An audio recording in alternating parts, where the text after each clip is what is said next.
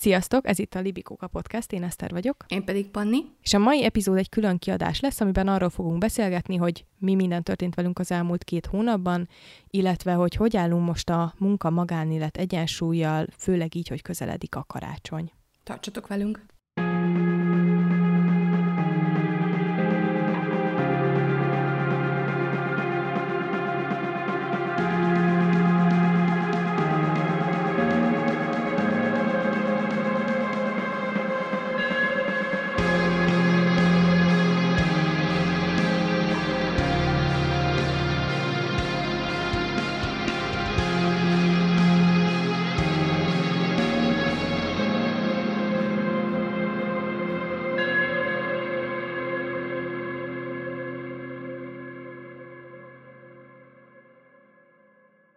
Na, én megnéztem egyébként, hogy a második évad utolsó epizódja az október 7-én került fel, és most, amikor ezt felvesszük, december másodika van, szóval úgy nagyjából kettő hónap telt el az utolsó adásunk óta. Azóta megvolt a Libikóka a közönség találkozó, amit innen is nagyon köszönöm mindenkinek, aki eljött, mert nagyon jól éreztük magunkat, és tök szupi volt, hogy ilyen sokan lettünk a végére.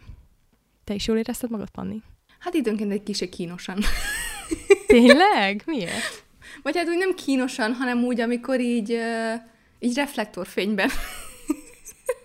Igen, nagyon furcsa élmény ez, mert ugye minket hallgattok, hát most már nem tudom hány, 20-30 óra hossza óta, mi meg a másik oldalról ugye nem hallgatjuk a másik embereket ilyen sok ideig, úristen, miről beszélek? Már megint kijöttem a gyakorlatból. Szóval, hogy olyan, mintha lenne egy ilyen kicsit féloldali lenne a viszony, hogy az egyik oldalról ismernek minket, a másik oldalról mi viszont nem ismerjük őket, de közben meg tök jó, hogy ezeket az ilyen alapvető értékbeli dolgokat nem kell az elején uh-huh. a beszélgetésnek megugrani. Úgyhogy én jól éreztem magam nagyon. Igen, egyébként izgalmas volt, meg, meg nagyon jó volt így arcokat társítani a számokhoz, meg az üzenetekhez meg titeket is egy kicsit jobban megismerni, és rájönni, hogy hát ugye a munka-magánélet egyensúly, vagy annak a hiánya az, ami a, a leginkább közös pont bennünk, de hogy ezen kívül azért még nagyon sok mindent találtunk, amiben tudtunk kapcsolódni, úgyhogy ez jó volt, jó volt. Hát nem tudom, te hogy vagy vele, de én sokszor érzem azt így egyedül itthonról dolgozva, hogy hát úgy egyedül vagyok egy kicsit a gondolataimmal, meg a vélt vagy valós problémáimmal, stb., és akkor így jó néha így húsvér emberekkel kapcsolódni, akik, akik hasonló dolgokon mennek keresztül. Abszolút. Meg olyan furcsa, hogy ugye mindig eljutunk arra a következtetésre, hogy itt rendszer szintű problémákról beszélgetünk a podcast során is, de hogy nekem sokszor nem kapcsolódik össze, hogy oké, okay, de ha rendszer szintű probléma, az azt jelenti, hogy valószínűleg rengeteg embernek uh-huh. közös élménye, és nekem ez volt, ami nagyon megnyugtatott egy bizonyos szempontból, meg hát nyilván azért szomorú is, hogy igazából mindenki, aki eljött, nagyon hasonló problémákkal küzd, és ami nekem egy ilyen nagyon érdekes megélésem volt, hogy nem számít, hogy milyen területen dolgozol. Még az se számít, hogy milyen munkabeosztásban, vagy hogy kikkel, mert hogy ezek szinte mindenkit érintő, ugyanúgy felmerülő problémák, amikre próbál mindenki megoldást találni. Igen, ez mindig olyan fura, hogy így egyrészt sajnálod, hogy más ugyanabban a szarban van Igen, benne, de másrészt meg örülsz, hogy nem vagy benne egyedül. Igen. Na de mesélj, hogy mi történt az elmúlt két hónapban. Elkezdtél egy YouTube csatornát például, azt munkának élede meg, meg ilyesmik. Hú. ez egy ilyen ja, nagyon egyszerű, rövid kérdés. Ne, hát válaszolhatsz, amire csak szeretnél. Válogathatsz belőle. Hát ez egy nagyon-nagyon-nagyon furcsa időszak. Azt hiszem, hogy így a, a, a nyaralás, meg a nyaralás pihenés kapcsán arról már beszéltem, hogy mennyire nehéz volt az az időszak a várandosságom elején, amikor kb. semmit nem tudtam csinálni, és akkor utána nagyon jó volt ahhoz képest újra motiváltnak lenni, meg azt érezni, hogy van energiám, meg kedvem dolgozni. Viszont most azt érzem, hogy egy picit így ezt így túlhajtom mert hogy így van bennem egy ilyen ketyegő bomba, kb. szó szerint. A gyermek, a gyermekre utal. A gyermek, a gyermek a ketyegő bomba, hogy lenne, igen, egyértelmű. Szóval egy ilyen... Hogy egy ponton meg kell szülni, és akkor ott lesz, és akkor onnantól kezdve nem lesz annyi időd.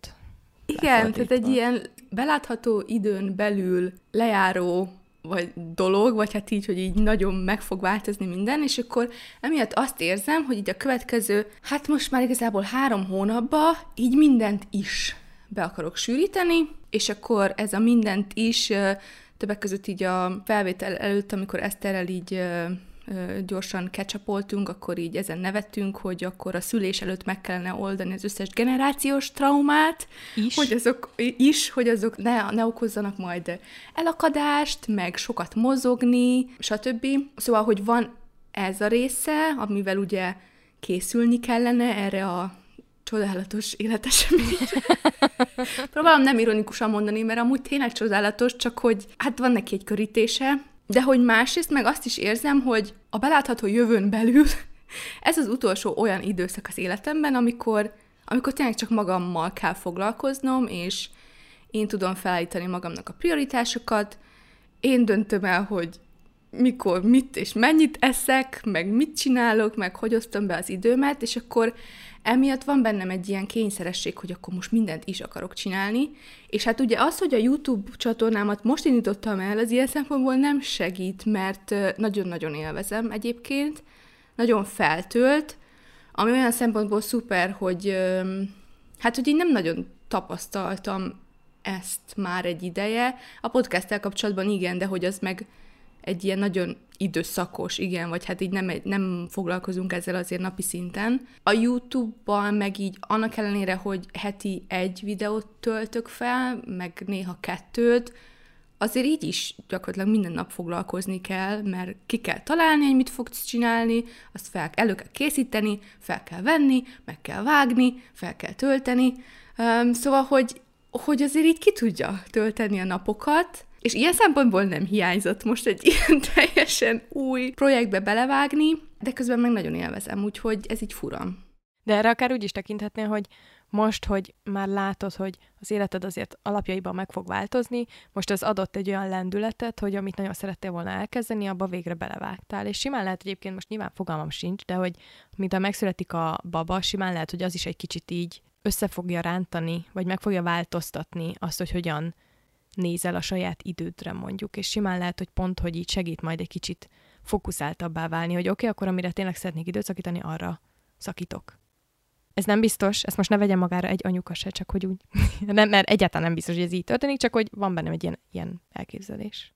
Igen, ezt én is érzem, hogy működik azért ez egy ilyen uh, szűrőként. Sokkal jobban érzem azt, hogy mik azok a dolgok, amikhez tényleg kedvem van, és mi az, amit csak muszájból csinálok, és amit muszájból csinálok, az általában a lista végére sorolódik újra és újra. Ilyen szempontból ez egy érdekes önismereti utazás is. Még minden. De Nyilván. minden. Igen. Ja, meg a másik, hogy akkor közben az is bennem van, hogy így arra is kellene használni ezt az időszakot, hogy visszaépítsem az egészséges életvezetési szokásaimat, mert tudom, hogy majd a szülés után azok így el fognak úszni, és akkor, hogy legalább legyen egy gyakorlatom, amiről tudom, hogy az már működött egyszer, és hogy majd aztán lassan vissza tudok térni hozzá. Hát igen, összeegyeztetni ezt így mind azért annyira nem könnyű, és így azt érzem, hogy a legtöbb napon nem is sikerül, és, és a pihenés meg az ilyen aktív feltöltődés az, ami a leginkább csorbát szenved. Igen, itt azért beficcen egy kis maximalizmus, ahogy kihallom, mert hogy így, amit leírsz, az nyilvánvalóan rengeteg. Tehát ez még akkor is sok, hogyha az ember nem vár gyereket, hogy ezt most így mind beépítse. Szerintem jól csinálod, hogy arra koncentrálsz, ami most éppen feltölt. Mert azért most az alapján, amit elmondasz, azért a, a YouTube csatorna csinálás az egy olyan dolog, ami feltölt most, nem? Igen, meg így nagyon élvezem a napjaimat, meg így minden hát nap végén azt érzem, hogy, hogy úgy vagány dolgokat csináltam, és már alig várom, hogy felkeljek, és akkor megint vagány dolgokat csinálok. Ez az, amit mindannyian keresünk, Panni. Mi a titkod? De nem, szóval, tényleg. Ez a része nagyon vagány, csak az a része nem vagány, hogy az hát, hogy túlhajtom magam azért, és hogy, és hogy nagyon kevés olyan idő van a napjaimban, amit csak úgy magamra szánok fókuszáltan, vagy olyan tevékenységek, amiket így csak a tevékenység öröméért végez az ember, tudod, és hogy nincsenek semmiféle célja, vagy haszna. szóval, hogy így a, a produktivitás mánia azért így rendesen bejön. Hát ebbe. igen, én értelek, de közben meg azt is gondolom, hogy amikor mindent átítat az, hogy mindennek produktívnak kell lennie, és bizonyos dolgokat, tehát hogy nagyon nehéz azt úgy elengedni, hogy ja, csak a tevékenység örömért csinálj dolgokat, amikor az alapján, amit elmondasz, az, hogy mondjuk YouTube videókat csinálsz, nekem úgy hangzik, mintha a tevékenység örömért csinálod, attól függetlenül, hogy van célja. Tehát most ez, mondok egy másik példát. Hogyha én sütök, én szoktam sütni hétvégén. Pusztán azért, mert élvezem, meg szeretem a sütit megenni utána. Ha úgy nézzük, ott magáért a tevékenység örömért csinálom a dolgot, és amikor benne vagyok, nagyon élvezem, de lesz eredménye, hiszen van uh-huh. egy süti, amit meg akarok enni, és igazából az, hogy csinálom a tevékenységet, annak is az a célja, hogy legyen belőle egy ehető sütemény a végén. Szóval szerintem lehetünk magunkkal egy kicsit megengedőbbek ebben a témában. Igen, ez egy érdekes kérdés, ezt, ezt Henryvel is beszéltük, hogy, a, tehát, hogy mondtam, hogy így gondolkoztam ezen, és hogy rájöttem, hogy nincsenek olyan hobbiaim egy ideje, amiket egyedül magamért csinálok. Mert hogy ugye az ebben a, a legnehezebb, hogy amikor ő nincs itthon. Mert amikor itthon van, akkor együtt csinálunk dolgokat, társasjátékozunk, vagy filmet nézünk, vagy elmegyünk sétálni, vagy stb. De amikor egyedül vagyok, akkor sokkal nehezebben veszem rá magam ezekre a dolgokra, és akkor inkább csak dolgozok reggeltől estig. És hogy azt kérdezte, hogy hát, hogy igen, hogy a YouTube például nem -e ilyen, és akkor mondtam, hogy hát nem tudok a YouTube-ra így tekinteni, mert hogy a YouTube-ra már úgy tekintek, mint munka. Oh. az örök problémakör, hogy mikor a köz... tehát én nem tudom, hogy a közösségi médiában való jelenlétnek van-e olyan része, amire lehet úgy tekinteni, mint nem munka. Még akkor is, hogyha valaki hobbiból csinálja, szerintem aki nem gyártott még soha tartalmat, és most tök mindegy, hogy videós, vagy képi, vagy blog, vagy bármiről beszélünk, az nehezen tudja elképzelni, hogy mennyi erőfeszítés megy bele egy-egy posztnak az elkészítésébe, és ezt most azzal együtt mondom, hogy tudom, hogy egy csomóan nem tartják valódi munkának az influencerkedés, de én azért mégis bátorítanék embereket, hogy próbáljanak akár csak egy videót megcsinálni úgy, hogy utána elégedettek az eredménnyel, mert villámgyorsan rájön az ember, hogy azért abban rengeteg meló belemegy, hogy az a végén úgy nézzen ki, ahogy. Azon nevettünk egyik nap Kitivel, aki egyébként szintén hallgatunk, hogy jön a tél, és akkor nagyon kevés a fény, és akkor így ugyan még jobban be kell osztani azt, hogy az ember mikor tud videózni, és akkor mondtam, hogy de hát még mindig nem annyira extrém az eset, mint amikor Izlandon éltem, és akkor télen ilyen napi négy órát volt világosság, de az sem igazi világosság, hanem az az ilyen nagyon borús szürkület, és akkor volt, hogy munkából az ebédszünetemben hazamentem, hogy készítsek egy fotót, amit majd ki tudok tenni Instagramra, és akkor... Srácok, vegyetek lámpát, de most halák olyan mondom, vagy vegyetek csak egy LED sort, ami bevilágítja egy kicsit a szobát, Tudom, hogy nem olyan, mint a természetes fény. Tudom, hogy természetes fényen lehet a legjobban dolgozni, de ma már tényleg nagyon jó áron lehet softboxot venni. Egyszerű, és megoldja ezeket a típusú problémákat. Ezt most csak abból mondom, hogy a Bridgetonos videót, amit aki esetleg érdekel, felvettem, jelenleg a vágásnak a 21. órájában tartok, mert hogy a nyersanyag három óra volt, három órán keresztül szenvedtem rá, rám sötétedett, de nem látszik a videóban, mert van lámpám, oké? Okay? Valószínűleg a teljes hossza egy óra lesz, és az lesz életem leghosszabb videója, és bele se akarok gondolni, hogy miért teszem ezt magammal. De nagyon jó lesz remélhetőleg. De csak azt akartam ezzel mondani, hogy igen, az ember a, a, a képernyőnek a másik oldalán ezeket nem látja, nem, hogy nem látja. szenvedés a tartalomkészítés néha. De egyébként én a Bridgetonos szenvedés után jöttem arra rá, mert hogy ez egy megírt videó, és én minden egyes bekezdést megjegyzek, és felmondok a, ott, ahogyan éppen megy a, a videó, és így. Szóval utána rájöttem, hogy egyébként most már kilenc éve csinálok videókat, és hogy lehet, hogy megérettem arra, hogy vegyek magamnak egy ilyen telepromptert, egy sugógépet, hogy a későbbiekben nehezen múljon, hogy így rá kell vennem magam, hogy mentálisan rákészüljek arra, hogy nekem itt most egy órányi anyagot kell gyakorlatilag felmondanom. De és hát nem is... egy álom. Csodálatos. De hát nem is kell uh, ahhoz konkrét súgógép, most már laptopra, meg tabletre is vannak ilyen programok, nem, amivel ezt meg tudod csinálni?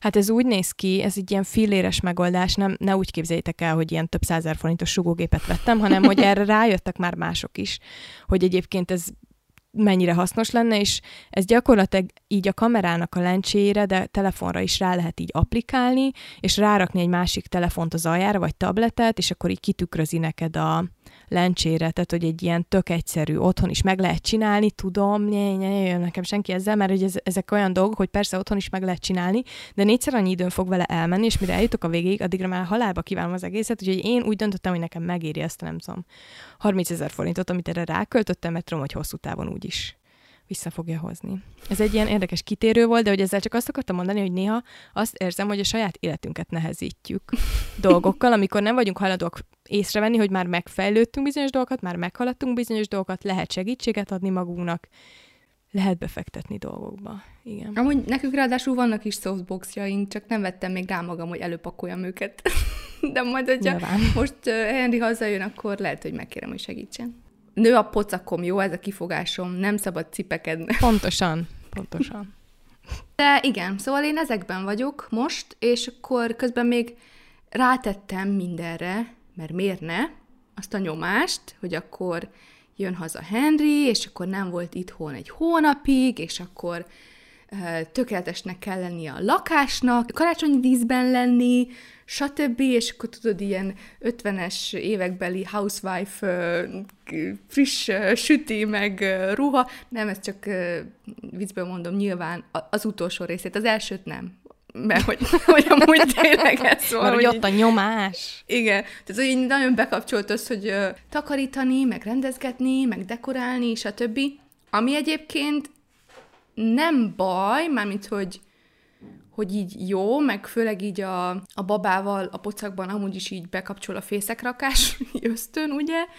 Uh, szóval, hogy élvezem ezeket a dolgokat, csak azt a részét nem élvezem, hogy akkor így uh, túltolom. Uh-huh. Ez tök érdekes, mert én idén egyébként teljesen elengedtem ezt az egész karácsonyt, mint olyat. És nem tudom, hogy ennek mi az oka, hogy el vagyok fáradva, de hogy így azt érzem, hogy de hogy ez így jó dolog, mert például most van ugye december 2, és akkor tegnap így tökre kedvem támadt megnézni a The Holiday-t, mert már tök rég láttam, és ez egyik kedvenc karácsonyi film, és akkor így megnéztem, és akkor úgy jó volt. De hogy nem érzem azt, hogy nekem most ebbe, ebbe az őrületbe, az egyébként is őrült világunkba részt kéne venni, és így és tök jó érzés, mert hogy én ezt a nyomást így fúra elengedtem, megbeszéltük Levivel is, hogy meg fogjuk beszélni mindenkivel, hogy nem ajándékozunk, mert a jelenlegi árak mellett a legtöbb ismerősünk az küzd azzal, hogy egy talán a, a rezsijét kifizesse, nem prioritás, nem kell senkitől ajándék. Fogunk valami finomat főzni aznap, és így ennyi. És mindenki nyugodjon le a picsám. az egész karácsony a kapcsolatban, hogy azt érzem, hogy amikor eleve egy kicsit úgy darabjaira hullik minden, akkor kellene nekünk még ezzel is nyomasztani magunkat. Úgyhogy nekem ilyen szempontból sok mindent segített ez az év így priorizálni, hmm. vagy keretezni. Hogy mik azok, amik tényleg fontos dolgok. Hát bennem meg pont az van, hogy tavaly ugye nem itthon töltöttük a karácsonyt, mert egy hajón voltunk. Hát jó, az nyilván más, igen. Uh, és most idén meg az van, hogy Henry most fog hazajönni 5-én, és 27-ig van itthon, és akkor meg megint el kell mennie egy hónapra. Szóval, hogy pont ez a karácsony, meg az az előtti időszak az, amikor itthon van, és akkor emiatt meg én így nagyon szeretnék erre így fókuszálni, hogy akkor minél több ilyen ünnepi dolgot csináljunk, hogy összeülünk barátokkal társjátékozni, meg elmegyünk karácsonyi vásárba, meg hogy ezeket az ilyen kliséket kipipálni, amiatt, hogy így mikor, hanem most. Igen, egyébként én ugyanígy vagyok most azzal, hogy azt vettem észre az elmúlt években, főleg így karácsony környékén, meg egyébként már ez az őszi hangulódás is olyan volt mindig, hogy úgy voltam vele, hogy bizonyos dolgokkal így várok, amíg az alkalom elérkezik. Tehát mondjuk ez a Halloween ez olyan, hogy akkor egyébként is mindenki ebbe a lázba ég, legalábbis az összes külföldi tartalomgyártó, és akkor összegyűjtöttem a videóikat, amik mondjuk ilyen témájúak voltak, és így majd megnézem aznap, amikor. Ezt meg kell nézni. Halloweenkor, vagy nem tudom, elsőjén, november 1 vagy október 31-én, és mire eljutottam odáig, ugyanezon a karácsony, mire eljutottam odáig, addigra már úgy voltam vele, hogy már a tököm tele van az egésszel, és most idén eldöntöttem, hogy nem leszarom, leszarom, hogy bizonyos dolgoknak mikor van ott az ideje, mikor kell mézes kalácsot sütni, meg beiglit és én már november végén zabáltam a Lidl-ös beiglit, és nagyon finom, és nem érdekel, ki mit gondol róla. És ugyanígy vagyok most a karácsonyi filmekkel, hogy én aztán biztos nem fogok a karácsonyi hangulatommal várni addig, amíg elérkezik a karácsony napja, mert hogy ez gyakorlatilag egy nap, és full tudja, hogy aznap éppen milyen hangulatom van, akkor mm. miért ne lehetne, hogy akkor csinálom ezeket a dolgokat, amikor kedvem van hozzá. Ezek a dolgok maradtak nekünk, a pici dolgok, hiszen ez tök fontos. Nem, most komolyan. Őszintén, hogy így. Úgyhogy teljesen egyetértek. Ezek, ezek a gicses dolgok, amik örömet okoznak az ember életébe. A fények, meg a karácsonyi vásár, ha nem 6000-be kerül a lángos, meg ilyesmi. hát de kimész, és nem veszel semmit. Hát Jó, igen, az... de az a baj, hogy én, én, én most már tíz éve úgy járok karácsonyi vásárra, hogy nem veszek semmit, és mindig azt gondolom, hogy majd jövőre már leszek olyan anyagi helyzetben, hogy ne is kelljen gondolkoznom rajta, hogy megengedhetek-e magamnak 3000 forintért két deci forró csokoládét, és akkor így, hát nem. Old meg. Azt hiszem, a héten néztem azt a Gilmore Girls részt, amikor uh, nincsen pénzük, és akkor elmennek window shoppingolni, ah. és akkor egy fél után ki vannak akadva, hogy mi ez a szar. Igen, hogy ez sokkal nagyobb móka, hogyha az ember be is tud menni, és tud venni valamit, igen. Viszont, hát én például idén, mert hogy ez a harmadik karácsonyunk a saját lakásunkban, első évben Covid volt, és nem volt pénzünk. Sure. Szóval, hogy... Érted? Érted? Nem kell magyarázni. Második évben nem voltunk itthon, és akkor úgy voltam, hogy na nem baj, majd idén, akkor kezdjük kiépíteni a közös kis ünnepi hagyományainkat, stb., meg elkezdek gyűjteni vagány karácsonyi dekort, aztán esküszöm órákat töltöttem el azzal, hogy kerestem a vagány karácsonyi dekort, és nem találtam. Nagyon-nagyon sok oldalt vissz, össze, visszanéztem, meg volt bennem minden szándék, még pénzt is szántam volna rá, de hogy nem volt, amit megvenni. Úgyhogy a végén aztán azzal maradtam, hogy hogy egy csomó ilyen DIY, meg makramé díszt készítettem, meg készítek, ami igazából, hát egyrészt tudom, hogy legalább nem műanyag, le fog bomlani, közben így jól el voltam, sorozatot néztem, vagy Harry Pottert hallgattam, és hogy így még ilyen kikapcsolódásnak, meg feltöltődésnek is jó volt, csak hogy így vicces, hogy mikben van az ember. meg hogy mennyi minden változik egyik évről a másikra. Aha, igen. Ugye amikor belegondolok, hogy ennek az évnek az elején még az Antarktiszon voltunk, akkor az olyan, mint hogy egy másik élet lett volna. Hát de hogy belegondolsz, hogy ennek az évnek az elején még nem tört ki a háború. Mondatok, amiket sose gondoltam volna, hogy ki fogok mondani. Nem, én nem tudom, annyira, annyira furcsa, hogy olyan rövidnek tűnik ez az év, hogy tényleg egyre gyorsabban telnek, így az elmúlt három év ezt érzem. Ha bár lehet, hogy minden év végén ezt érzi az ember, nem tudom, de hogy olyan is, mintha közben meg elteltek volna évtizedek. Uh-huh. Szóval ez furi. Hát az már önmagában bizarr, hogy ez a háború lassan egy éve tart, miközben az elején nem tudom, azt gondolta mindenki szerintem, hogy ez egy ilyen pár hét alatt le fog zajlani. Ebből látszik, hogy soha senki nem tanul semmit a történelemből, mert még nem volt olyan háború, amire azt gondolták, hogy majd két hét alatt lezajlik, és tényleg nem négy évig tartott utána. Istenem. Olyan furák ezek a dolgok, meg közben meg akkor így néha eszembe jut az ilyen készülődésben, meg sürgésforgásban, hogy közben mik vannak a világban, és akkor így nagyon abszurd, de másrészt meg úgy vagyok vele, hogy nem, nem akarom megengedni magamnak, hogy szarul érezzem magam, amiatt, hogy örülök dolgoknak. Mármint, érted, mit akarok mondani? Enne, ebben az egészben nekem az a legérdekesebb, hogy nekem ez az elmúlt két hónap, ez nagyon...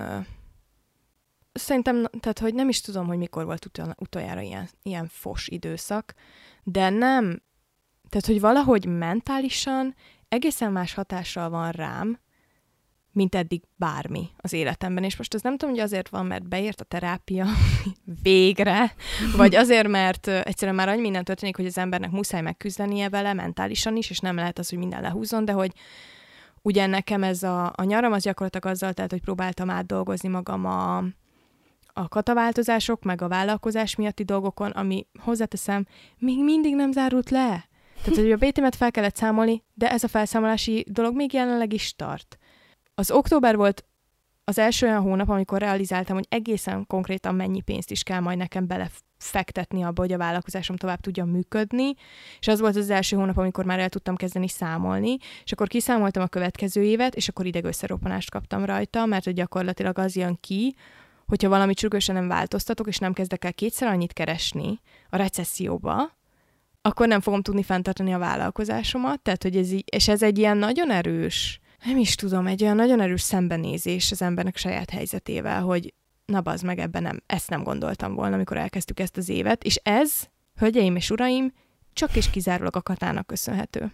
Tehát, hogy most itt egy ilyen fél perc engedtessék meg nekem, hogy elmondjam, hogy aki azt gondolja, hogy a katából átállni az általányadózásra az egy ilyen semmi, és hogy mindenkinek igazából sokkal könnyebb, az fogalma sincs, hogy miről beszél. Az általányadó egy gusztustalan adófajta. Tehát, hogy látszólag kívülről nagyon könnyű, meg nagyon kedvezményes, meg nagyon egyszerű, de valójában anyagiakban egy óriási nagy kicseszés, és magyar, jelenleg a magyar adórendszer az úgy néz ki, hogy ha pici vagy, ami alatt azt értem, hogy nem keresel 30-40 milliót, amire már érdemes KFT-t alapítani, akkor csezd meg magad, és ne is létezz. Tehát gyakorlatilag a magyar adórendszer az erre épít.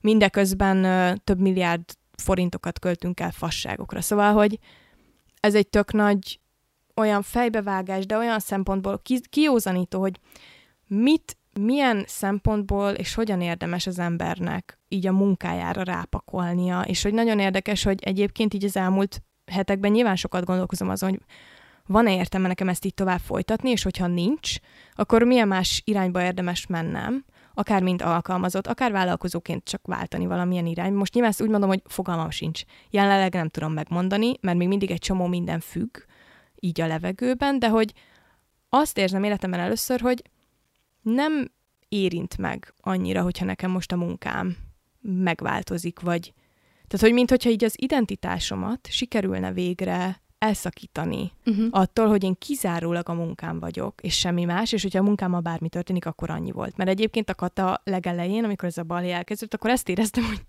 hogy bazeng ez a kormány, még azt is elveszi tőlem, hogy legyen egy olyan megküzdési stratégiám, hogy beleszakadok a munkába, mert hogy ezen a ponton nem lesz mivel beleszakadni. Meg ezzel együtt a, így, így most volt egy nagyobb, bevá, nagyobb bevásárlásunk.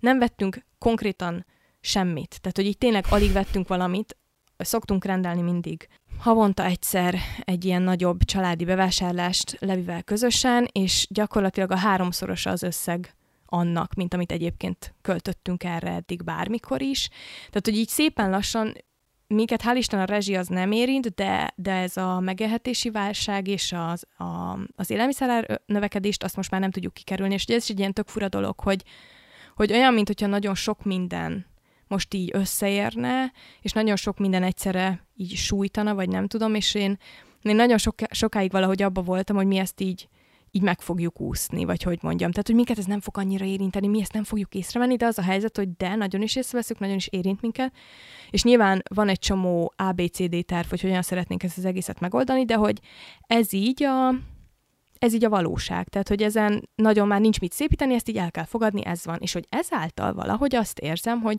hogy egy csomót gondolkozom azon, hogy mit tudok tenni az életemben azért, hogy legyen benne olyan dolog, ami örömmel tölt el. Uh-huh. És hogy ezáltal egy csomó minden felértékelődik. Tehát, hogy egyrészt azt érzem, hogy azoknak a mellékes projekteknek, amiket addig azért raktam arrébb, mert hogy nem munka, meg hogy nem hoz pénzt, meg nem tudom, azoknak igenis sokkal nagyobb szerepet kellene játszani az életemben, mert igazából így, hogy beleszakadtam a munkába az elmúlt tíz évbe, sem érzem, hogy ez olyan szempontból megérte volna, mert hogy gyakorlatilag egyetlen egy törvénymódosítással visszaraknak a startmezőre, és hogy ebből én persze van bennem dű, azt is érzem, hogy oké, okay, akkor lehet, hogy a következő tíz évet máshogyan kellene élni, és megnézni, hogy boldogabb vagyok-e a végén, mert valószínűleg boldogabb lennék a végén majd.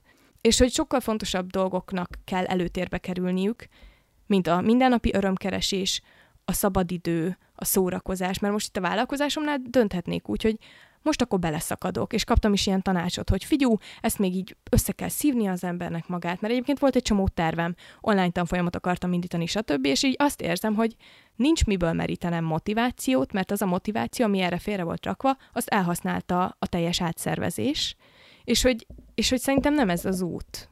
Most nem tudom, hogy mennyi értelme volt annak, amit itt végighablatyoltam, de hogy, de hogy azt érzem, hogy abszolút egyetértek azzal, amit mondasz olyan szempontból, hogy még hogyha az ember nyakig a szarban is van, Tehát egyszerűen nem nagyon van más lehetőség, mint megpróbálni abba kapaszkodni, ami még örömet okoz, mert különben nem tudom, mi marad ezen kívül. És ezt most próbálom úgy megfogalmazni, hogy ne hangozzak egy ilyen privilegizált fasznak, de hogy közben ezt érzem, hogy amikor már annyira a padlón vagy, hogy nincsen másfelé út, csak felfelé, és hogy ha azok a módszerek nem működtek eddig, amik már pedig nem működtek nálam, hogy akkor dolgozunk még többet, megszakadjunk bele még jobban, meg égjünk ki, akkor lehet, hogy az ilyen pici változtatásokon múlik ez, hogy többet kell olvasni, több sorozatot kell nézni, többet kell mellékes projekttel fo- foglalkozni, ami még most nem hoz pénzt, és lehet, hogy soha nem is fog, és többet kell barátokkal lenni, és a párommal lenni, és nem tudom, egy kicsit ebből az egészből kiszakadni, és nem állandóan azon pörögni, hogy min- minden szar, mert hogy igen, ezen a ponton ki lehet jelenteni, hogy minden szar. Hát nálunk uh, ugye nem volt kata, de hát vannak azért, azért ugye más változások, a, a gyerek a legnagyobb nyilván, de hogy ez azért sok mindent hoz magával, és az egyik az, hogy Hát Henry most már nagyon szenved a munkájával, a munkájának azzal a részével, hogy a világ másik végén kell lennie heteket egy húzamban, és eldöntötte, hogy ezt nem akarja. Meg így egy picit az egész iparágból is ki van ábrándulva, vagy hogy úgy nem látja, hogy ez így hogy fogja az emberiséget előbbre vinni. Annak ellenére, hogy a pingvinek nagyon cukik, és szerintem mindenki, aki pingvint láthat életében, boldog emberként kellene meghalni.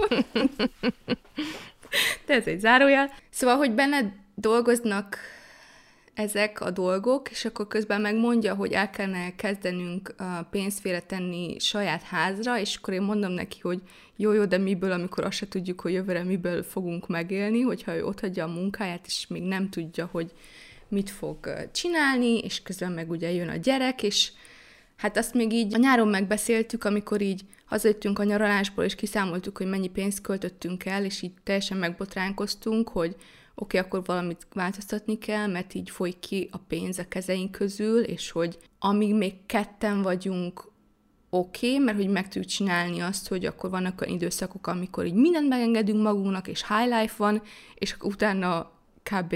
hát nem azt mondom, hogy éhezünk, de hogy hát így nézd, sok... ez is egy életstílus. Igen, igen, hogy akkor sokkal jobban meg kell szólítani a nadrágszíjat, de hogy azért, amikor van egy gyerek, az más, akkor igen. úgy nem szeretném ezt tehát, hogy nagyon-nagyon stresszes tud lenni az, amikor az embernek minden uh, bania vagy forintja el van nevezve, hogy akkor annak mi lesz a rendeltetése, mert hogy közben bejönnek olyan dolgok, mint például a héten beteg volt a macskánk, és akkor az nem volt benne a költségvetésben, hogy állatorvoshoz kell vinni.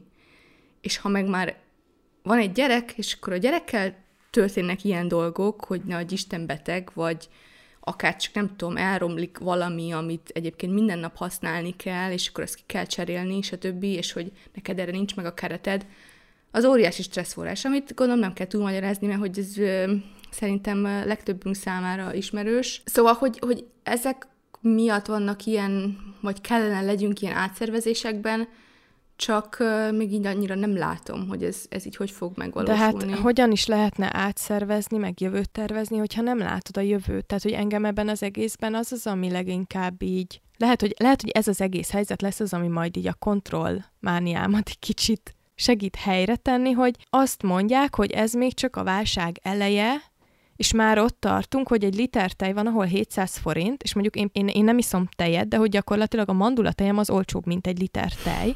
És hogy ez az, amiről így azt érzem, hogy oké, okay, ha most itt tartunk, akkor eznek mi lesz a, tehát hogy hol lesz a vége?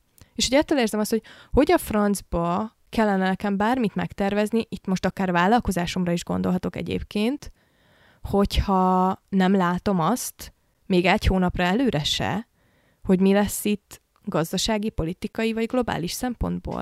Tehát ez nagyon nehéz, ez nem, szerintem nem olyan magától értetődő.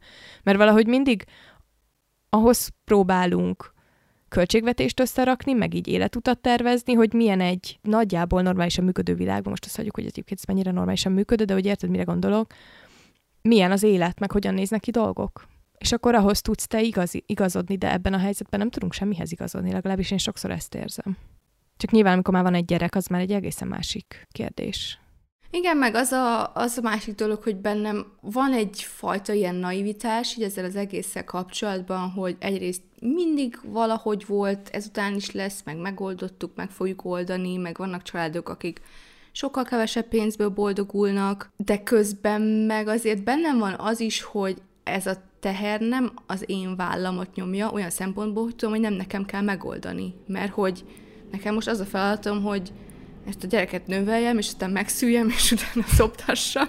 Szóval, hogy nem nekem kell azon gondolkozni, hogy akkor elmegyek-e holnaptól dolgozni valahová, vagy sem, és hogy ez a stressz meg inkább Henrym van, és hogy látom rajta, hogy egyébként nagyon dolgozik benne, az is, hogy akar rólunk gondoskodni, anyagilag is, de fizikailag is itt akar lenni, és hogy így nagyon nehéz neki ezeket összeegyeztetni, főleg úgy, hogy itt a környéken nem olyan könnyű neki bármit is találni, mert egy nyelvet sem beszél, amit itt a környéken beszélnek, meg hogy amit dolgozott is az elmúlt években, nem olyasmi, amit Backamadarason vagy a Erdélyben kamatoztatni tudna, Szóval, hogy nem, nem könnyű, és így látom, hogy így stresszeli magát emiatt, és így sajnálom. Közben meg azt hiszem, hogy nem nagyon tudok segíteni, és közben meg nagyon próbálom, hogy ne legyen bűntudatom amiatt, hogy nem tudok segíteni, és hogy elfogadjam azt, hogy ez most nem az én feladatom, mert az az én feladatom, hogy ezt a gyermeket valahogy a világra hozzam egészségesen.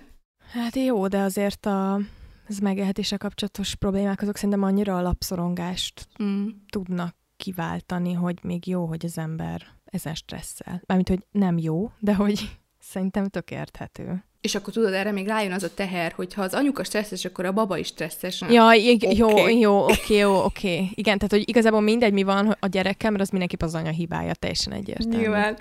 Tehát, hogy mindegy, hogy ég a ház, nekem egy ilyen rózsaszín ködben kellene ülni, ilyen zen módban, azért, hogy a baba csak a boldogság hormonokat kapja. Ha bár bennem felmerül a kérdés, fogalmam sincs róla, hogy egyébként annak a gyereknek tényleg arra van-e szüksége, hogy kizárólagosan boldogsághormonokat kapjon, és nem kellene neki azért, tehát, hogy így a mindennapokban van valamennyi stressz, azért arra csak szükség van, nem, hogy kicsit edződj jön, vagy nem tudom, fogalmam sincs, csak úgy felmerül kell. bennem ez a kérdés. Ez olyan, mintha a gyereket soha büdösében nem, nem raknád. Tehát, hogy ezért kell azt hiszem bizonyos éven belül közösségbe vinni, nem? Hogy találkozzon mm, kórokozókkal, meg ilyenekkel, és így a szervezete megtanuljon védeni. Most nem azt mondom, most nem, nem ilyen rideg tartásba szeretném a gyereket, csak hogy szerintem azért ez egy nagyon-nagyon irreális elvárás, hogy anyuka fúra jól legyen, úgyhogy az első három hónapról én mindenkitől azt hallom, hogy örül, hogy egyáltalán fel tud kelni. Egyébként igen, erről olvastam, hogy kellenek a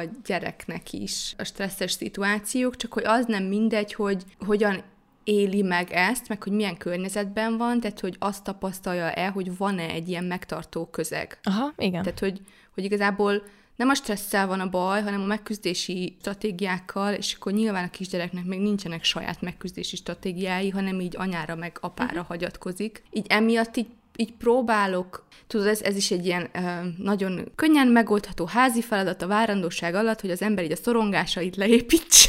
Nyilván. és a kontrollmániát elengedje, és elfogadja, hogy a gyerekvállalással jön egy csomó minden, amit nem tudsz irányítani, és hogy így csak kell sodródni az árral, és spontánnak lenni, stb.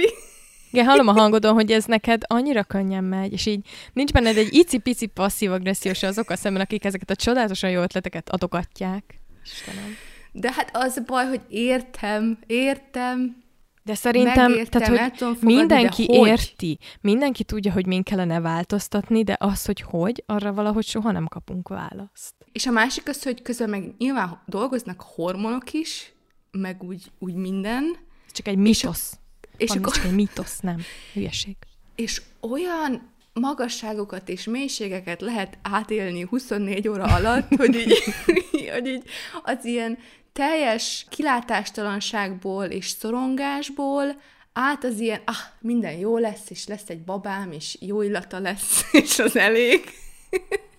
Tehát, hogy így, hogy így annyira lehet így ezek között a végletek között ingadozni. És hát nyilván, igen, ugye a külső dolgok annyira nem segítenek ezen, meg hát az, az ilyen apróságok, amikről már nem is beszélünk, hogy Covid, meg globális felmelegedés, meg stb. Jó időket élünk, na, mit mondjak?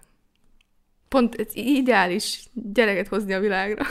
Egyébként szerintem tök fontos szerepe van azoknak, akik most gyereket vállalnak ebben a, az időszakban, meg szerintem mindannyiunknak fontos szerepe van. Most a Twitteren láttam nemrég, most a Twittert azt el se kezdjük ugye az Elon musk meg a többi nyavaj, nyavajás idiótával.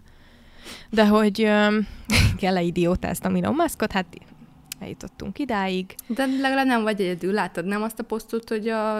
a nem vagyok te... egyedül, visszaengedte az összes szélsőjobbos, konteó hívő, vakcinatagadó, laposföldes, neonáci, de látod azt a posztot, amikor a, hogy a Twitter headquarterre milyen Láttam, igen. írtak ki? Egyébként ezen is egy csomót gondolkoztam, hogy most képzeld, hogy dolgozol egy nagy vállalatnál, érted? És beleraksz nem tudom hány évet az életedből.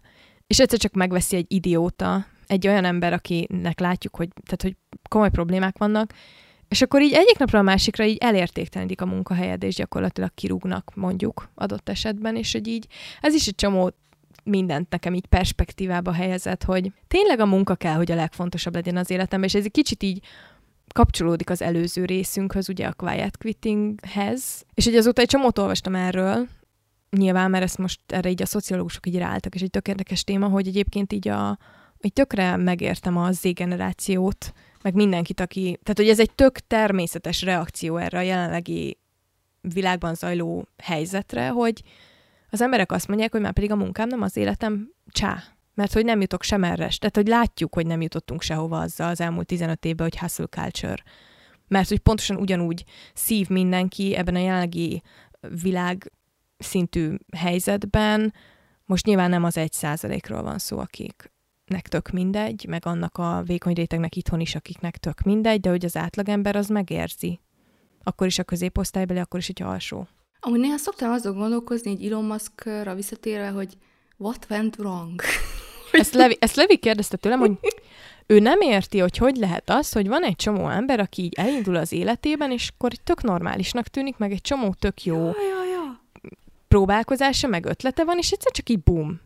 De hogy így egy évvel ezelőtt is akár csak szerintem még senki nem mondta volna meg róla, hogy ennyire elborult. Tehát egy évvel ezelőtt már azért lehetett látni, de mondjuk öt Igen. évvel ezelőtt szerintem nem. Na, de nem ezt akartam mondani egyébként, hanem azt, hogy a Twitteren láttam egy ilyen mémet, hogy amikor valaki visszautazik az időbe, akkor mindig attól fél, hogyha valami icipici változtatást mm-hmm. végrehajt a múltban, akkor meg fog változni a teljes jelenünk, de hogy mi itt a jelenben nem hisszük el azt, hogy a pici változtatásokkal is lehet nagy változtatásokat a jövőn eszközölni, és ezen egy csomót gondolkozom olyan szempontból, hogy szerintem csak nem szabad oda vágni az eddig összes próbálkozásunkat, bármiről is legyen szó, bármilyen reménytelennek is tűnik, mert hogy soha nem tudhatjuk végső soron, hogy az, amit most csinálunk, az élet, akár az életünkben egyébként a pici változtatások erejére gondolok most, akár világviszonylatban, hogy annak milyen hatása lesz a későbbiekre nézve. Azon gondolkoztam még a napokban, hogy így, hogy így nagyon sok a, a megkeseredett és cinikus ember, amit egyrészt értek,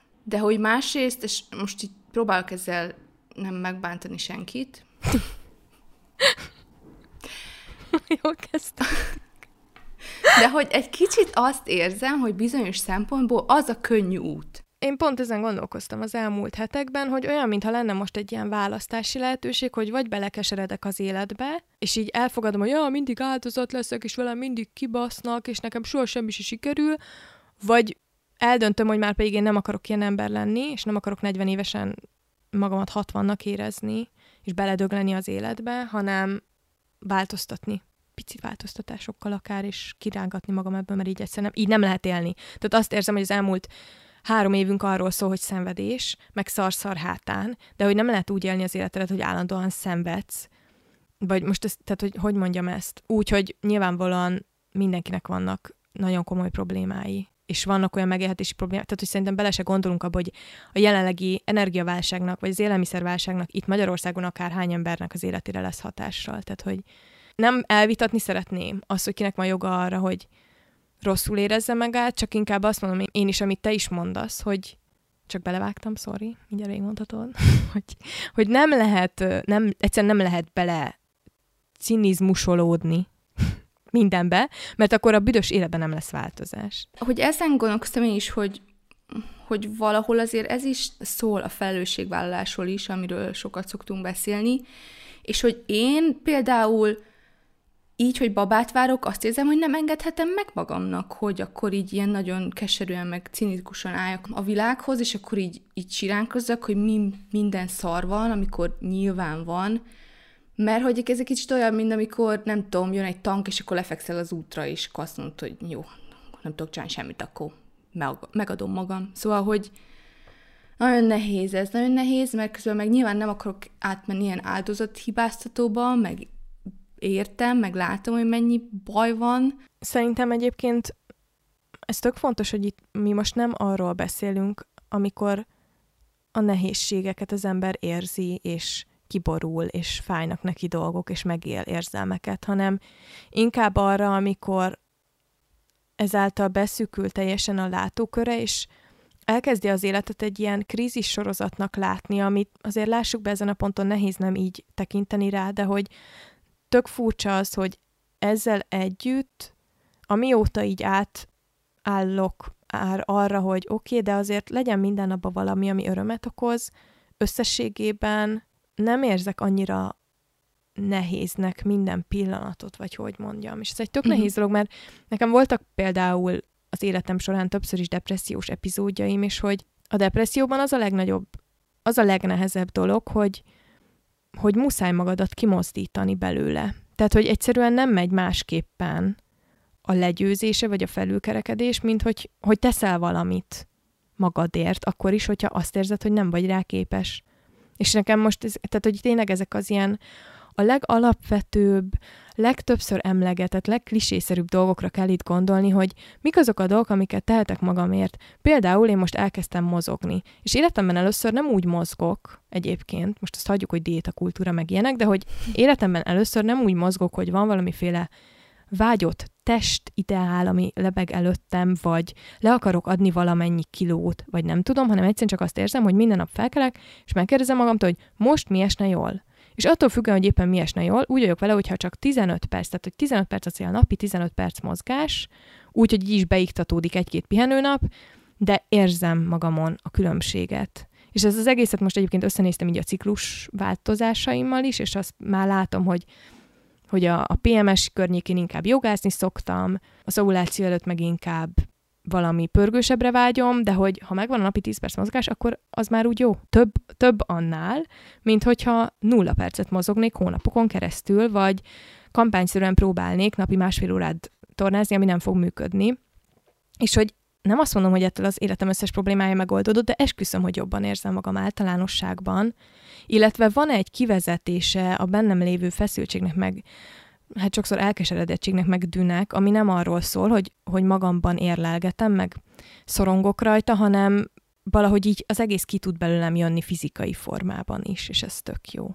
Tehát az ilyen, ilyen icipici dolgokra kell gondolni, és szerintem az ilyen dolgokban, hogy az ember megtalálja azt, hogy mire van hatása az életében, az nagyon-nagyon sokat tud segíteni a mindennapjain. Azzal együtt, hogy ettől függetlenül vannak napok, amikor bőgök valami, mert tehát, hogy mi, miért ne, tehát, hogy ez ugyanúgy hozzátartozik, de szerintem a, a között, hogy néha szarul érzed magad, meg a között, hogy, hogy beletörődsz, belekeseredsz és cinikussá válsz a világ történései iránt, azért van különbség. Igen, meg azt is érzem, hogy a cinizmus az nem egy egészséges érzelemfeldolgozási stratégia, tehát az egy megküzdési forma, de hogy nem egy, nem egy produktív dolog. Hát meg abban nem lehet semmit, szerintem semmilyen irányba tenni. Tehát a cinizmusban benne van valamiféle elérzéktelenedés is egyébként. Érzékenytelené? Érzé... benne van. Pontosan, elérzéketlenedés így a, a világ dolgaival kapcsolatban, meg egy ilyen, ilyen flagma elfogadás. Hát ez mm. van, ez amit mit csinálni, ez van, mindig ez van, nem tudom. És hogy így persze nehéz azt érezni, hogy nem ez van, de hogy közben meg azt érzem, hogy ha, el, ha elfogadjuk, hogy ez van, és nem lehet semmit tenni, akkor azok az emberek győznek, akik ezt el akarják érni, hogy ezt érezzük. És én nem akarom több időmet és energiámat adni olyan embereknek, akik semmibe vesznek, és akiket nem érdekel a megélhetésem, és nem érdekel az életem, és nem érdekel a jövőm, és nem érdekel semmi bennem ez, ez munkálkodik egyébként nagyon sokszor. hogy így elképzelem a vezetőknek az arcát, és arra gondolok, hogy mm, épp eleget elvettek már ahhoz, hogy a mindennapjaimnak az örömét ne vegyék el például. Igen, meg így a karácsony kapcsán is ezt érzem, hogy, hogy egyrészt annyira, ez amit te szoktál mondani, hogy néha olyan, mint hogy egy szimulációban élnénk, hogy amikor így azt érzed, hogy így dől össze a világ, és akkor bemész egy malba, Igen. és így csöpög mindenről a gics. Igen. Szóval ezt így nagyon furcsa összeegyeztetni, de másrészt meg úgy vagyok vele, hogy és akkor mi? És akkor mi, hogyha valaki megveszi a gicses karácsonyi pulcsit, vagy a 135. díszt, és neki az okoz örömet, az együtt, hogy nyilván a túlfogyasztás az egy borzasztó nagy probléma, mivel mindannyian küzdünk, ha uh, szembenézünk vele, ha nem, de hogy, hogy, hogy tényleg így, én nem tudom, valahogy azokat az apró dolgokat kell megtalálni, amikben az ember még örömét leli. Egyébként ez egy tökéletes dolog, amit most felhoztál, mert hogy most látok több vitát is arról, hogy nagyon sok városban, meg kerületben nem lesz Magyarországon diszkivilágítás, és ugye ezt azzal magyarázzák, hogy mert, mert ugye energia válság van, és ugye miatt. Miközben igazából őszintén, ha a szívünkre tesszük a kezünket, akkor azért ezek nem fogyasztanak annyit. Ez kicsit olyan, mint, mint amikor nem engedik, hogy töltsd a telefonodat a munkahelyeden az energiaválság miatt, miközben a töltés az gyakorlatilag elenyésző mennyiségű energiát fogyaszt el, és hogy én például pont úgy volt, amikor ezt így meghallottam, hogy, hogy ez egy tök nehéz kérdés, mert hogy egyrésztről értem, másrésztről meg valóban egy kicsit fura, hogyha most így végigmész a körúton, és azt látod, hogy minden ki van világítva, miközben tudod, hogy emberek nem tudják kifizetni a fűtésszámlájukat, de hogy, hogy így egyből az jutott eszembe, hogy basszus, annyira be fog szürkülni minden, hogy egy, egyébként ezekben a téli hónapokban így is annyira nehéz, főleg így február, hát a február az mindig mélypont, mert sötét van már, ünnep sincsen semmi, és hogy én pont ezt döntöttem el idén, hogy egyébként ezt, ezen felbuzdulva vettem itthonra egy ilyen fellógatható égősort, azt a fajtát, ami ez a leomló típusú, tehát nem csak az a sim, amit fel lehet rakni, nem tudom, a, az erkélyablakra, vagy ilyesmi, és így eldöntöttem, hogy én leszarom, én felrakom, és én leszarom én januárban, meg februárban, és karácsonyi filmeket fogok nézni, hogyha az kell ahhoz, hogy azt érezzem, hogy jól vagyok. És hogy nekem itt nem, nem mondja meg senki. Tehát, hogy kicsit ez a dacosság is bennem van, hogy nem vagyok benne biztos, hogy az a jó irány, hogy úgy, hogy egyébként is nagyon sok kulturális intézménynek be kell zárnia, meg stb., hogy még annyi örömese legyen az embernek, hogy mert azért lássuk be, hogy amikor bemész egy plázába, és mindenki van világítva, és ki vannak rakva karácsonyi díszek, azért abban van valamiféle, valamit megmozgat az emberben. Tehát, hogy úgy csak érzi, hogy ha más nem, akkor a nosztalgiát, hogy karácsony meg, nem tudom, pont e, egyébként pont ebből a megfontolásból tettük ki tavaly már november végén a karácsonyfát itthon, mert vettünk egy, egy műfenyőt, amitől tudjuk, hogy nagyon sokáig fogjuk használni, és így feldíszítettük, és olyan jó volt, hogy egyszerűen csak így bejövök a szobába, és látom, hogy ott van a feldíszített fa. és nem tudom megmagyarázni, ez pont olyan, mint a mézes kalácssütés, hogy nem nagyon szoktam éneket tenni, de hogy akkor sütök mézes kalácsot. December elején is, és lehet, hogy februárban is fogok, mert hogyha ez okoz örömet, akkor, tehát hogy ezek az ilyen fura dolgok, hogy miért kell még azt is elvenni, azt a keveset, ami van, így közösségi szempontból is. Meg annyira fura, hogy így már nem tudom hány perce ezen beszélünk, mint hogyha így meg akarnánk magyarázni magunknak, meg másoknak is, hogy így jogunk van szép, meg vidám dolgokhoz az életben.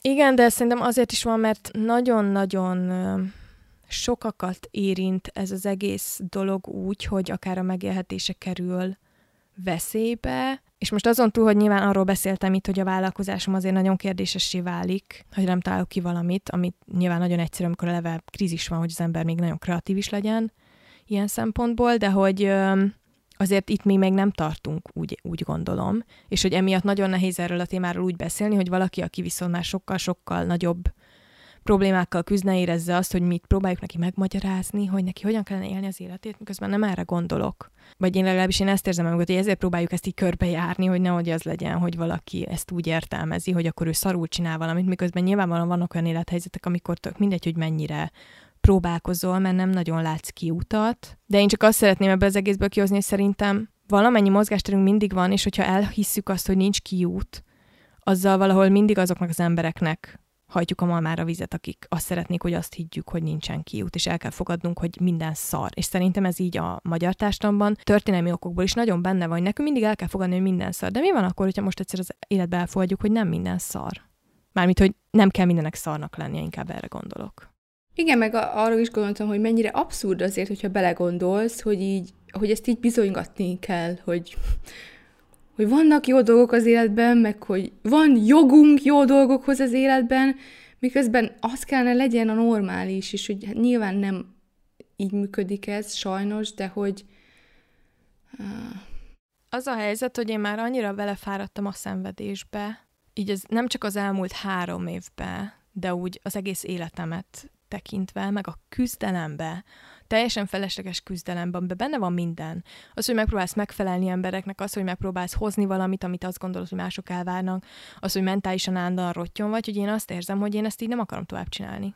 Tehát, hogy 30 éves leszek jövőre, és azt érzem, hogy mikor, ha nem most? Mikor változtatok ezeken a dolgokon, ha nem most? Mert azért akárhogy is nézzük, tudom, hogy csak egy szám, de hogyha az ember így kicsit megáll és végig gondolja, azért az azt jelenti, hogy már egy szignifikáns időt leéltél az életedből, és ennek egy szignifikáns része az olyan volt, amikor úgy kb. magadnál is voltál, és nem egy gyerek vagy, amikor még azt tudod, hogy mi történik körülötted, és hogy ezt érzem, hogy van nagyon sok minden, amit sikerül lerakni, van nagyon sok minden, amit sikerült változtatni, és hogy van nagyon sok minden, amit továbbra is cipelek magammal, és hogy oké, okay, nézzük meg, hogy az a pár dolog, amit úgy cipelek magammal, és nagyon makacsú ragaszkodom hozzá, vagy ő ragaszkodik hozzám, azokat hogyan próbáltam eddig megoldani, és hogy lát, láthatóan az nem működik, tehát akkor milyen más megoldás van. És nekem ezért van, ezért van bennem ez, hogy akkor itt most a radikális változtatás az én esetemben az, hogy nem vagyok hajlandó belesüllyedni abba, hogy minden szar, és igenis keresem az örömet az életemben, hogy hát ha ez elhozza a változtatást, vagy a változást, amire szükségem van az életem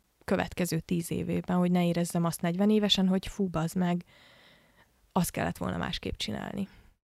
Én meg pont így a gyerekvállalás kapcsán érzem azt, hogy azzal együtt, hogy nyilván szeretném majd megtanítani a gyerekemnek, hogy mennyi igazságtalanság van a világban, meg hogy egy felelősségteljes és érzékeny része legyen a társadalomnak, azt akarom, tehát hogy az inkább az élet szeretetét akarom átadni neki, meg azt, hogy mennyi szép, meg jó, meg vagány dolog van ezen a világon, és nem azt, hogy minden hogy szar. akkor minden szar, igen. Bármennyit próbálkozol is, mindig minden szar lesz.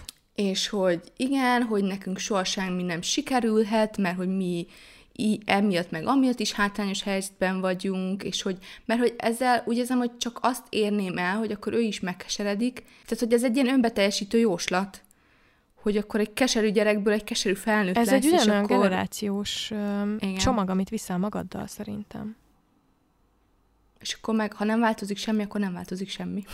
Pontosan, pontosan. És hogyha ugyanúgy csinálsz mindent, ahogy eddig, akkor minden ugyanúgy lesz, mint eddig. És hogy mondjuk még ilyen jó kis bölcsességek. If you want to change something, change something. Egyébként ezen az egész gondolaton tovább menve, vonulva, haladva. Egyébként így a karácsonyok kapcsolatban is azt érzem, hogy nem akarom, hogy azzal teljen, hogy görcsölünk dolgokon. Tehát inkább, amikor azt mondtam az epizód elején, hogy mi ezt így elengedtük, akkor így erre gondoltam, hogy ha így a felnőttemben van valamire rátásom, akkor az az, hogy a karácsony ez mivel teljen, és hogy azzal teljen, amit láttam gyerekkoromban, hogy mindenki állandóan a, a, nem tudom, a csilláron lóg, és állandóan megy a parázás, hogy mi lesz, meg mi nem lesz, meg hogy lesz, meg hogy nem lesz, meg mindenki, aki nő, az tíz órát főz a konyhába, hogy aztán leüljön az, aki férfi az asztalhoz, és megturkálja a kaját, és azt mondja, hogy ez mi.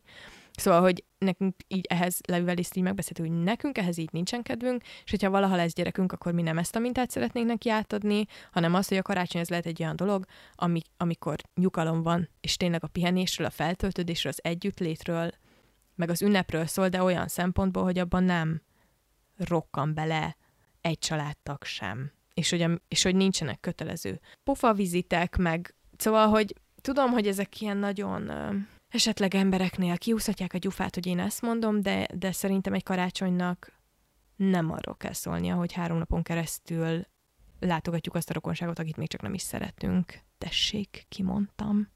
Tehát, hogy akkor minek van? Egyébként. Amúgy ez egy ilyen nagyon uh, random párhuzam lesz, csak hogy járok most pár szülés felkészítőre, és akkor ott is beszéltünk erről, hogy egyébként a szülésnek sem feltétlenül kell olyannak lennie, amiben az ember beleszakad, hanem az is lehet egy nyugodt, meg szép élmény, csak hát Na mindegy, most nem akarok megint oda menni, hogy patriarchális társadalomban élünk, és akkor nem úgy vannak ezek a dolgok kitálva, hogy a nőknek jó legyen. De épp ez az, hogy szerintem ezekben a dolgokban lehet változtatni. Tehát, hogyha én azt láttam, hogy az összes nő nemű családtagon belerokkan a karácsonyba, akkor én dönthetek úgy nőként, hogy már pedig én nem fog belerokkani a karácsonyba, és hogyha lesz egyszer egy gyerekem, akkor ő sem úgy fog felnőni, hogy azt látja, hogy az anyja egy idegroncs azért, mert karácsony van, és ki kell vasalni még a szalvétát is, ami papír, mert különben mit fognak hozzászólni? Bocsi, akkor nem hívok olyan embert karácsonyra, aki be fog szólni a szalvéta gyűrődésre, vagy nem tudom. Igen. Hát igen, meg így, így az anyassággal kapcsolatban is ezt érzem, igen. hogy így, hogy én nem akarok nem akarok belehalni. Még hogy csak idézőjelben is, vagy így nem akarom ebben így teljesen elveszíteni magam, és hogy nyilván ez így elméletben szép, és aztán gyakorlatilag fogalmam sincs, hogy ö, hogy fog kinézni, de hogy készülni ezekre a dolgokra mentálisan, és hogy megbeszélni magaddal, hogy te mit, hogyan szeretnél, mi az, ami számodra fontos, eddig hogy csináltad, abból mi volt jó, mi nem volt jó, mit lehetne másképpen csinálni, és hogy tényleg az apró dolgokkal kezdeni, és azokon változtatni. Meg a másik dolog, amit így mondtak a szülésfelkészítőn, hogy hát, hogy a krízis helyzetben, meg stressz helyzetben az elmélet nem működik, csak azt kapcsol be, amit az ember begyakorolt. És hogy azt érzem, hogy ez nem csak a szülésre igaz, hanem hogy így nagyon-nagyon sok mindenre az életben, hogyha ha te folyton a szorongást gyakorlod, akkor meg a pánikot, hogyha nem is szándékosan, meg tudatosan, de hogy azok az automatizmusok fognak bekapcsolni, és hogyha meg próbálsz arra fókuszálni, hogyha kicsiben is, de pozitív változásokat érj el, meg egészséges szokásokat alakíts ki, akkor azokhoz is könnyebb lesz visszanyúlni. Igen, szóval ennek az epizódnak talán az a tanulsága, hogy nagyon-nagyon pici változtatásokkal is lehet egyébként hosszú távon olyan eredményt vagy változást hozni az életben, amitől jobban érzi magát az ember. És hogy ez legtöbbször onnan indul egyébként, hogy hallgassunk a saját megérzéseinkre, hogy mire van épp szükségünk. Igen, meg hogy, hogy mennyire fontos az, hogy az ember felépítse a saját magába vetett bizalmát, és hogy ehhez meg nagyon jó, vagy hogy nagyon fontos az, hogy, hogy megígérj magadnak dolgokat, amiket aztán be is tartasz, és hogy ezt el lehet kezdeni akár olyan apró dolgokkal, hogy akkor minden reggel, amikor felkelek, az első dolgom, hogy megiszok egy pohár vizet, és hogy ezt megcsináld minden nap, és hogy elhidd magadnak, hogy meg tudod hogy csinálni. Me- igen, hogy meg tudod csinálni, és hogy amit megígértél, azt, azt be is fogod tartani, és hogy szerintem ez nagyon-nagyon fontos, főleg egy olyan társadalomban, ahol hát nagyon sokunknak szerintem az az alapvető megélése, hogy hogy nem mindig, a felnőttek nem mindig tartották be a szavukat. Hát meg szerintem egyébként ez egy tökéletes ilyen jövőbeli podcast epizód téma lehetne, hogy miért van az, hogy csak az óriási, nagyon drasztikus változtatásokról, meg változásokról beszélünk, tehát a kiégésre is a megoldás az, hogy fe, feladod a munkádat, az életedet, eladod az összes cuccot, és elköltözöl valami városba, vagy országba, vagy nem tudom. De arról sosem beszélünk, hogy a pici változtatások azok mennyit adnak hozzá az élethez. Nyilván azért ezt nem lehet olyan könnyen marketálni és eladni neked. De hogy, de hogy szerintem ez egy tök fontos dolog, hogy ezért van az, hogy nem veszük komolyan, amikor valaki azt mondja, hogy de csak próbáld meg, hogy 10 percet mozogsz naponta. Csak próbáld meg, hidd hogy jobb lesz. És aztán tényleg jobb lesz. Igen, úgyhogy mozogjatok, igyatok vizet, süssetek mézes kalácsot, vagy nem, hogyha nem ahhoz van kedvetek. Igazából csak nem tudom, szerintem így úgy az lenne fontos így főleg ebben az időszakban, hogy az ember ne, a, ne görcsöljen rá erre is, ahogy te mondtad, hanem úgy a szép Szerintem egy válsághelyzet nagyon jó lehetőséget ad arra, hogy ránézzünk arra, hogy őszintén tényleg mi az, amit szeretnénk hosszú távon a mindennapjainkban látni. Még csak nem is mi az, amit be akarunk építeni, csak mi az, amit szeretnénk. Hogyan szeretnénk magunkat érezni, és mi az, ami eddig nem működött, és hogyan tudunk rajta változtatni. Na hát a mai alkalomra nagyjából ennyit gondoltunk, egy kicsit kötetlenebb volt ez az adás, de ez direkt volt. És arra gondoltunk, hogy Panni márciusban fog nagy valószínűséggel életet adni gyermekének, és ezért februárban majd csinálunk még egy ilyen epizódot, egy ilyen mi a helyzet velünk, hogyan vagyunk, mi, mik a terveink az új évre, nem, erről valószínűleg nem fogunk beszélgetni addigra már, de akár erről is beszélgethetünk, és aztán addigra megpróbáljuk azt is majd eldönteni nagyjából, hogy hogyan fog kinézni szerintem így a harmadik évad. Ja, úgyhogy kb. ennyi. Mindenki vigye el ebből az epizódból, ami neki hasznos, írjátok meg a véleményeteket. Elolvassuk, akkor hogyha nem válaszolunk, vagy hetekkel később válaszolunk. Így van, így van, ez a munka magánélet egyensúlyhoz tartozik. Hogy néha később válaszolunk. Jó pihenést, meg jó töltődést, meg kajakómát mindenkinek. Boldog karácsony, boldog új évet, és kitartás mindenkinek. És találkozunk jövőre. Így van, sziasztok! Sziasztok!